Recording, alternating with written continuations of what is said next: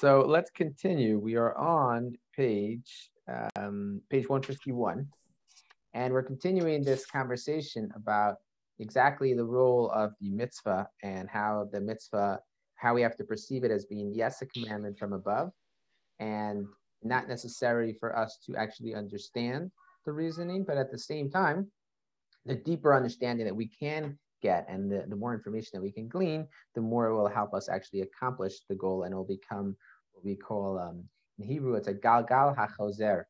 Um, um, I don't remember how to, how do you, how do you say that in English? Um, it, it's like a self-sustaining circle. And there's a phrase for that, you know, like the more you do it, the better you get at it, which makes it easier for you to do it again right? So, so the more you engage with the Torah and the mitzvahs, the easier it is for you to get an appreciation and a sense of why you do it, the easier it is for you to do that mitzvah again. Okay, so we're on the third paragraph. Rabbi H. Levine, right? So this is uh, the fellow who he likes to use. Uh, he was a, a, bit of an academic rabbi, and Rabbi Elias likes to use him as his uh, punching bag, right? Because in his misunderstandings of what Rav Hirsch really meant, he's able to help clarify exactly and define carefully what exactly Rav Hirsch meant. Rabbi H. Levine criticizes Rabbi Shamshon Raphael Hirsch for what he considers to be a narrow, humanistic view of the mitzvos as tools to promote moral development, and for not perceiving the higher, purely religious dimension of mitzvos. Okay? This criticism fails to grasp what Rabbi Hirsch really says and its roots in Jewish tradition. His this worldly goal of sanctifying one's life in the world is nothing but a restatement of the profound traditional commitment to establish the world under the rulership of God. Right? And this is actually the famous source for the phrase of tikkun olam. Right? So where does tikkun olam come from? What's the source for that phrase? It says litakein olam b'malchus, and it's one of the names of Hashem. So we only say that if we are davening. Um, it's it is a what we daven in Aleinu, we actually say this phrase, okay? Aleinu l'shabeach, right? So in that the prayer that we say at the end of each uh, each and every prayer, we say this idea of to to establish or to to fix, to rectify the world underneath the kingship of Hashem. So that's really what it's all about. It's not about what it does for me. Ultimately, it's about I do it because this is what God wants me to do for His vision for the world and it has its roots in a deep religious perception. We are indeed enjoined to seek holiness. This, however, is not a theological or metaphysical concept, but a moral one, attained by our perfecting ourselves and the world in which God has set us. At the root of the world's imperfection and all sin lies the corruption of man's character traits. And Chazal, our sages, stressed that God gave the mitzvos only in order to purify his creatures. Okay. So there's many different perspectives that we can look at, right? Anytime you're engaged in an action, right? So let's say I'm an employee of someone else, right? So I'm working at doing my job. My job is a, as a fast order cook, short order cook, right? So I'm sitting there and I'm flipping burgers, right? And hopefully it is in uh, the Matriarch Cafe, and these are kosher burgers at the JCC. So I'm sitting there and I'm flipping burgers. They're very good burgers, by the way. I don't get a, I don't get any referral. There's no kickback that I get for that. That's just because they taste good. Um, so I'm flipping burgers. Now, part of the reason I'm flipping burgers is because I enjoy watching my hands flip the burger. I think I'm very talented at flipping burgers. And part of the reason why I'm flipping burgers is because the customer asked me to make him a burger. And part of the reason why I'm flipping burgers is because I don't want to get fired. And at the end of the day, because I want to earn a living, right? So you can really look at this from many different perspectives. And in a certain way, right, that mashal, that parable is supposed to illustrate you can focus on different reasons why we do the mitzvahs and why it is that Hashem wants us to do the mitzvah, right? We can look at different aspects of it. And the question is, what is the primary focus and who you are discussing this with and the context of where this information is being conveyed. And that will certainly color exactly which perspective you're going to choose to give over. Moral perfection is the key to serving God and doing his will. Man will receive the reward for his efforts in the world to come. But these efforts must be made in this world. The story goes that when the Vilna Gaon, right, or Elijah Kramer, when he was on his deathbed, he was very sad.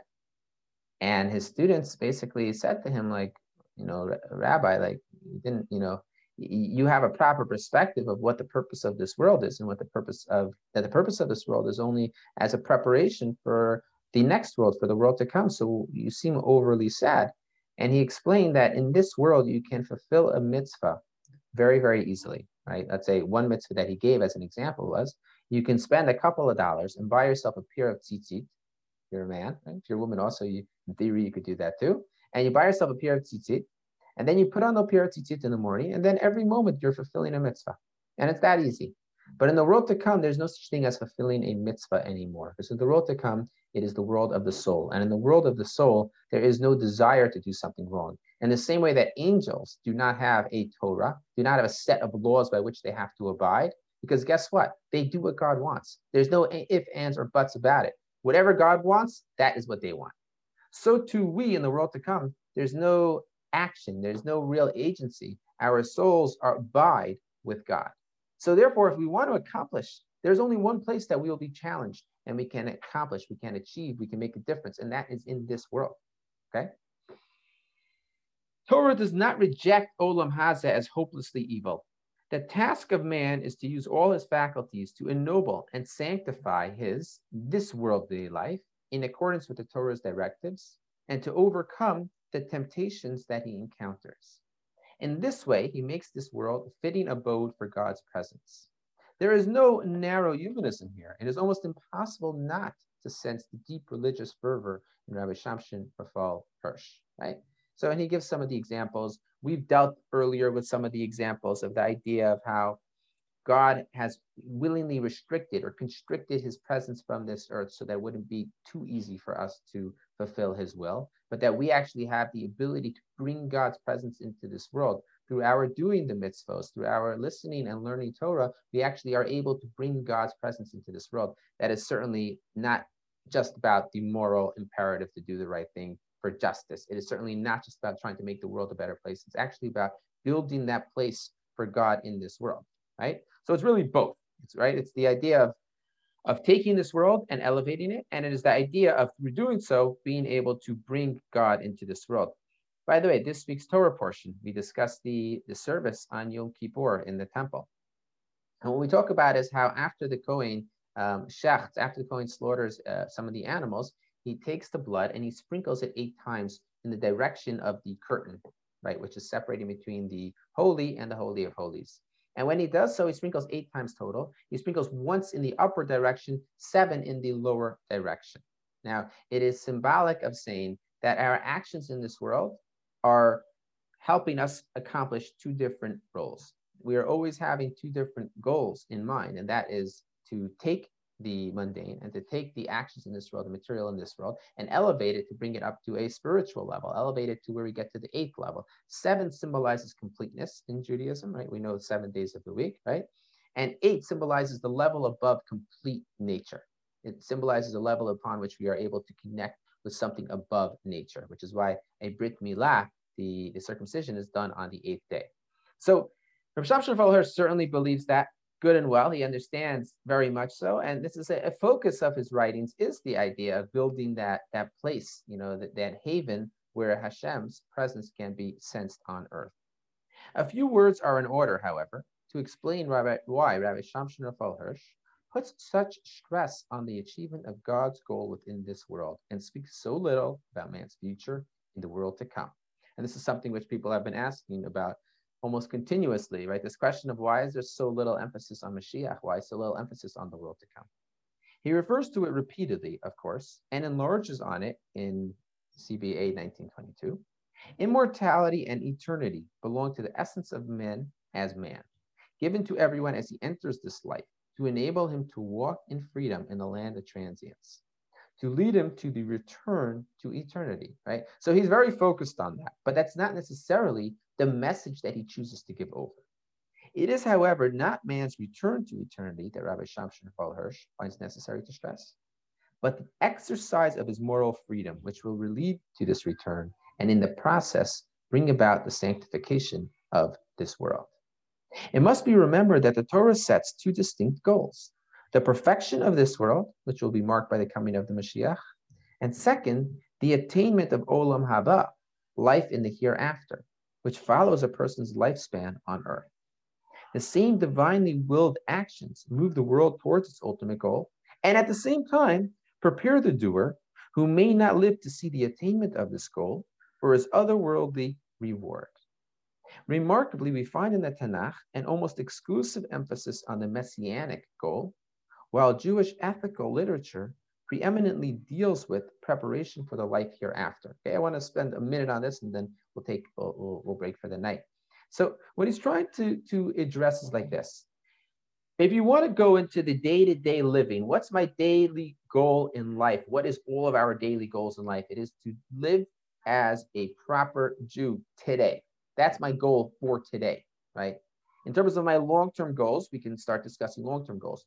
Why do I want to live my life in this fashion? Well, I could, like I said before, I could do it because I want to flip the burger. I could do it because I want to make myself into a better person. I'm not happy with where I am today. I want to make myself into a better person. And this, in theory, could be completely independent of any divine ordained commands, right? But then we could also start focusing on greater goals and greater purposes, and oftentimes higher purposes.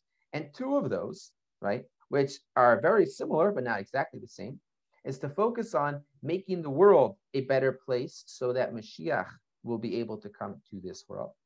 And also on an individual level, the goal of, of achieving a eternal life, the goal of having to, after 120 years, right, to go to an Eden, right, to go to heaven and not to go, God forbid, to hell. That's also a focus, right? And these are two focuses on something that will happen, hopefully not so far off in the future. I mean, I shouldn't say that. The first one, hopefully not so far off in the future. The second one, hopefully far off in the future. But in terms of which one we focus on, it's interesting to note that in Tanakh, if you read through Isaiah, right, and you read all about the Messiah, it's always about the Messiah. But when you read the great moralists and the great ethicists of Jewish history, and the ones who have taken all of the notes and all of the ideas and lessons throughout the Torah and throughout the oral Torah, the focus oftentimes is actually on the world to come. And tomorrow night, we will discuss why it is so that there's that split between which one is focused on in terms of the writers over the last couple of hundred years or even thousand years, and why the, the Navi, the prophets, are focused more on the era of the Messiah coming. Okay, take care, everyone. Be well. Have a good night.